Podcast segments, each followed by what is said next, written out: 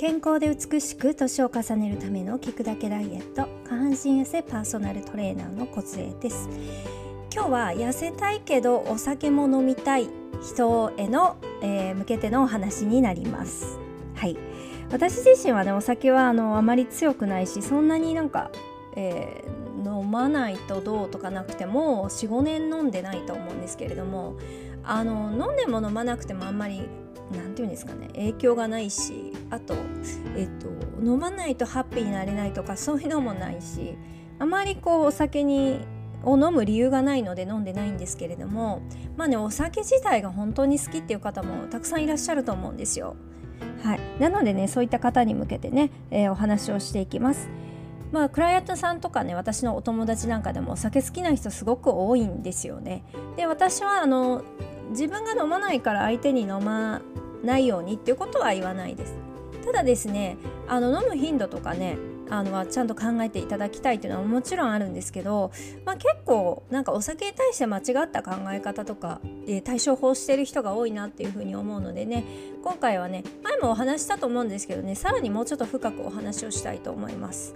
まずですねお酒自体を飲むことによってカロリーが増えるっていうことはもうそんなことはもうみんな分かっているよっていう話だと思うんですけれどもまあ、それ以外にねあの頻度とかねあの肝臓にも悪いよとかもちろんそういうことも分かっていると思うんですよね。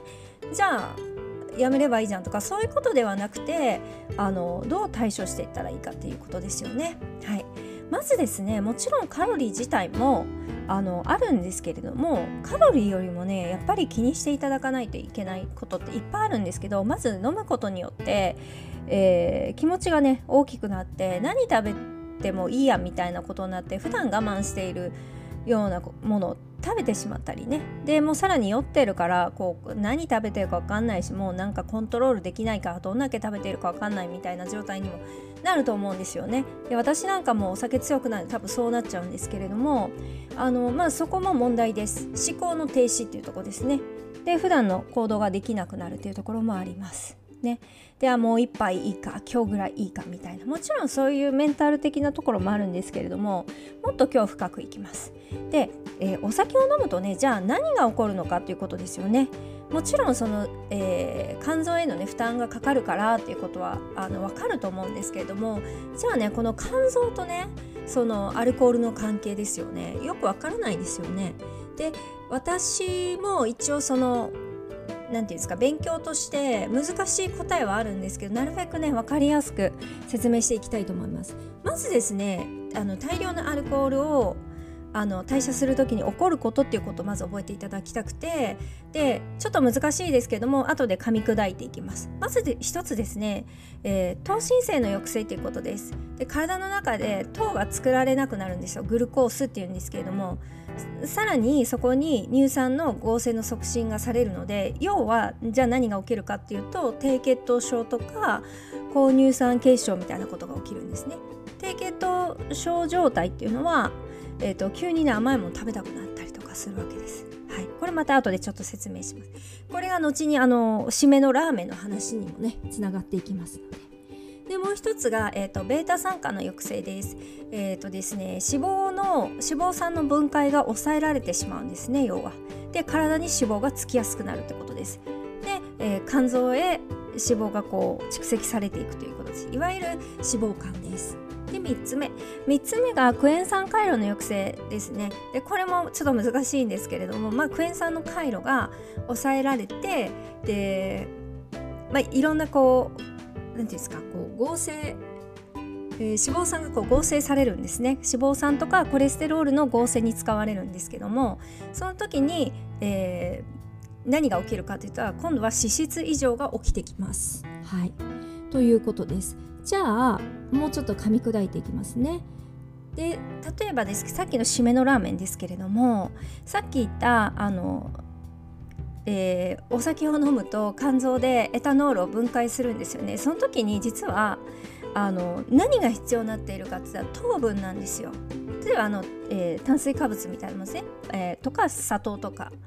でその時に今度肝臓でそのエタノールのこの分解する時にあの糖がもうすごく消費されるわけですよ。急激に。そうすると急に血糖値が下がるんです。で血糖値って下がるとお腹すいたってなるんですよ。例えばチョコ依存の人とかもお腹すいたっていう急に来る時あると思うんですけれどもあれすごくあの低血糖を疑った方がよくってでその時に反応してじゃあ締めのラーメン行こうかみたいな風になるわけですよね。はい、でもこれがまたあのその血糖値が下がるのは一時的なんですよそう生理的現象で一時的に起こるってことです。で今度肝臓であのこの糖が分解され始めると、えーけえー、ごめんなさい血糖値がまた上がるんですね。でもう上がって戻ってきてるのにその時に締めのラーメンとか行っちゃうと今度はそれが過剰な炭水化物摂取になってしまうんですね。それが脂肪になってしまうということです。なので一時的な錯覚でお腹すいたってなっちゃうんですけれどもあのちょっと我慢するってことです。じゃあねじゃあこれもうほんとどうしたらいいかということでひっそり教えますけれどもなるべく、えー、ロカボというか血糖値が急上昇しないようなものを口にするっていうことです。例えばうん何ですかね。蜂蜜とかね。あの蜂蜜はね本当は甘いものをやめれない人はそれを舐めると良かったりするんですね。血糖値の急上昇を抑えるので非常におすすめです。それが対策の一つですね。はい。ということです。なので、えー、甘いものを食べたくなった時はあの本当に気をつけていただきたいですね。でただでさえお酒飲んでる時っていうのはおつまみとかねあのいろんなものにねその脂質とかね血糖が上がるようなものが一緒にこう含まれているのであの体にとってはねその毒物っていう風に思っているそのアルコールを先に無毒化したいわけですよ。そうすると食べたものは先にアルコールの方を消化したくなるんですよね。はいなのでそこが本当に要注意ですその食べているもので体が何を優先してこう消化を始めているのかっていうことが大丈あの非常に大事になりますであの結局過剰にとってしまうともちろんそのアルコールのカロリーもあるんですけれどももう普段よりもねすごく良くない体の状態になってしまうわけですであのまあ、とにかくまず一つは今言ったその低血糖が起きるってことを理解することが非常に大事になります。であとは美味しいんですけども揚げ物とかとね一緒に食べちゃうともうさっき言ったあの肝臓がね非常に負担かかっちゃうんですよ。でもアルコールを先に分解しないといけないってなると脂肪の、え分解っていうのは後になります。ね。そうすると、えー、もう肝臓がえー、後から後から脂肪をやろうやろうこう分解しようっていう風になっちゃうんでってなるとねでそこにまた締めのラーメン入れるともう糖質はすごいわ、えー、脂質はすごいわっつって言ってもう肝臓がもうパンクしてる状態なんですよね。なのでここをね理解した上でねあのお酒と付き合っていただきたいなっていう風に思います。でお酒はねなるべく控えた方がいいんですけれどもそのね1週間毎日飲む人がじゃあやめようっていうのはちょっと厳しいので私はまず頻度を減らしていくっていうことが大事かなと思います。あの100から0にするって基本続かないんですよ。1ヶ月できたとしてもね3ヶ月後見た時にまた戻ってたりするんですよ。そうじゃなくて、えー、少しずつ減らしていくっていうことです。でねまたね私あのアルコールのあの男子会みたいなのにあのアメリカで行ったことあるんですけれどもそれでね結構いろんなこと調べたんですよ。アメリカの男子会とかあとその男子の、えー、禁酒とかね家族に禁酒させたい人のそういう何て言うんですかねメンタルケアみたいなものを見たことあるんですけれどももちろんあのアル中の方っていうところもねその男子会であの見たことがあるんですけれども